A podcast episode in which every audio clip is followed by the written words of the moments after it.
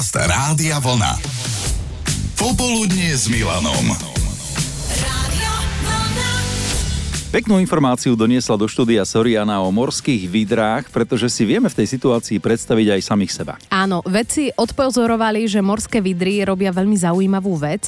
Počas spánku sa držia za labky, aby od seba neodplávali. No a v zásade je to pre ne život zachraňujúca stratégia, ktorá funguje jednak medzi matkou a mláďatkom, ale aj medzi partnermi. No, lebo nedržíš sa, tak príde veľký prúd, tvoju drahu alebo drahého odtiahne k inej a láske je koniec. Alebo ťa v horšom prípade odniesie predátor. Poslucháčka Anka na to reagovala slovami: ja aj môj manžel sa tiež držíme, ale každý svoje knihy.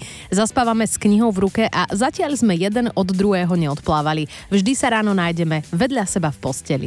To je možné, ale každý v inom príbehu. Stačilo málo, aby sme rozbehli debatu o spánkových rituáloch, o tých, bez ktorých by sa vám nespalo tak, ako s nimi. Či je to kniha pred spaním, túlenie alebo oddelené spálne. Napríklad Jolana zastupuje tú časť populácie, ktorá zaspáva sama, takže sa drží len svojej periny. No a čo Zuzka? No ja ten rituál mám taký, že 7000 krát sa musím prehodiť správa doľava, na brucho, na chrbát, a pri týchto všetkých akrobatických kúskoch proste preklínam každého jedného človeka, ktorý lahne a hneď aj zaspí. Takže aj mňa, keďže ja som presne ten typ. Aj Soňa reagovala hlasovkou. Poznám morské vidry, krásne sa držia, aj bábätko alebo mláďatko, pekne sa držia za labky a veľmi sa mi to páči. Keďže my nemáme plávajúcu postiel, ani nespíme na vode, tak sa nedržíme, proste neplávame, spíme ako sme. Bez rituálov, ale do pohody. Lahne do postele a spí. Naopak Marek je v tomto odlišný. Roky som zaspával dolu bruchom, na posteli pekne vyrovnané kríže, na ľavom líci som mal otočenú hlavu, no ale či je to rokmi,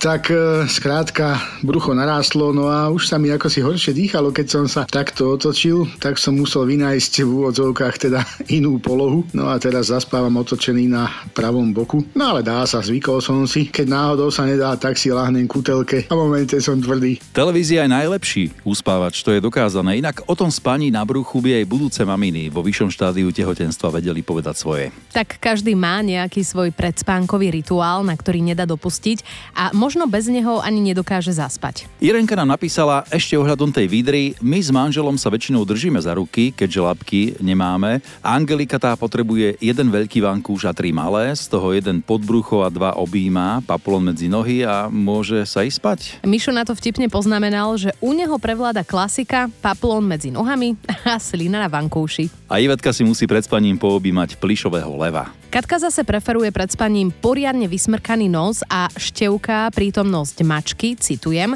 moja mická len čo zbadá, že som zhasla svetlo, šup a už je pri mne a celú noc krásne pradie. A ako to má Anka pred spaním? O posteľ sa nedelím s nikým. Spím sama, vankúš, paplon a ja. A veľmi si to viem prenachváliť. Netlačím sa, je mi dobre, mením polohy, je mi fajn. A ešte som zabudla dodať, že partnera nemám, takže spím sama, ale spoločnosť mi robí Rádio Vlna v mobile, čo mám zapnuté celú noc, to je môj rituál, či už spím alebo nie, tak vás počúvam v kuse. V jej prípade 24/7, ďakujeme Anka. Evka to má iné, tá sa počas spánku drží za uši, aby nepočula jej hrôzostrašne chrápajúceho muža. Aj to sú vaše príbehy. Jarmila sa napríklad otočí zadkom k telke, kým partner pozerá, a Ivka sa tiež posťažovala na partnera, pretože jej rituály režíruje on. Zatiaľ, čo manžel chrápe, ona v noci chodí ako blúdna duša a dospelo to do štádia, že spia oddelenie. Ivka si pred spaním pustí priateľov a do 5 minút potom spí. A potom je každú hodinu hore. A tiež samozrejme frflé, prečo niekto spí ako poleno a ona nie. Ľudská má taký predspánkový rituál, že jednou rukou hladká svoju dceru a potom sa ona zasa nechá hladkať dcerou, kým nezaspia obe, a momentálne si ani nevie predstaviť, ako to bude, keď už bude spávať sama. Adrian svoju milovanú manželku škrabká na chrbte, kým nezaspí, čo je väčšinou do 5 minút, a on je ďalšie hodiny hore. A keď sa manželka zobudí, tak vždy padne otázka, kde má tú ruku. Škrabkaj. Ako to má Ingrid?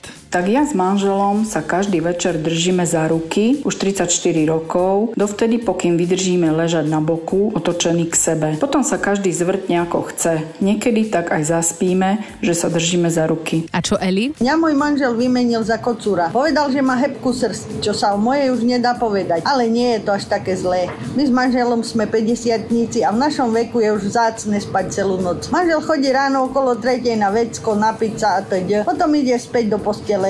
My si spolu večer pekne pozrieme film a potom si poprajeme pred izbami dobrú nôdzku a ideme každý do svojho kráľovstva. No, takže opäť oddelené spálne. Asi je to pravda, čo sa o ich rastúcej obľúbe hovorí. Je to pre mnohých aj také praktické riešenie. Eli zareagovala, že ona to má tak pred spaním, že si ľahne na pravý bok, scholená do klbka, zababušená po uši, premietne si deň, poďakuje sa do nebies, potom krátka analýza, či ju ešte čaká a zaspí. Renka ešte na margo tej morskej vidry poznamenala, tak už viem, prečo ten môj ešte neodplával, asi ho správne držím. A čo Maca? Tak ako som dnes zistila, tak môj manžel je vlastne vidra, pretože on nezaspí bez toho, aby si neomotal svoje nohy okolo tých mojich a ak náhodou ide spať skôr a ja prídem do postela neskôr, tak jeho vidrý radar zacieli, že nohy sú už na mieste a hneď si ich obmotá okolo tých mojich. Takže je to vlastne vidra, ale aj tak ho ľúbim. A Mackin manžel nám to konec koncov potvrdil aj nezávisle od svojej partnerky.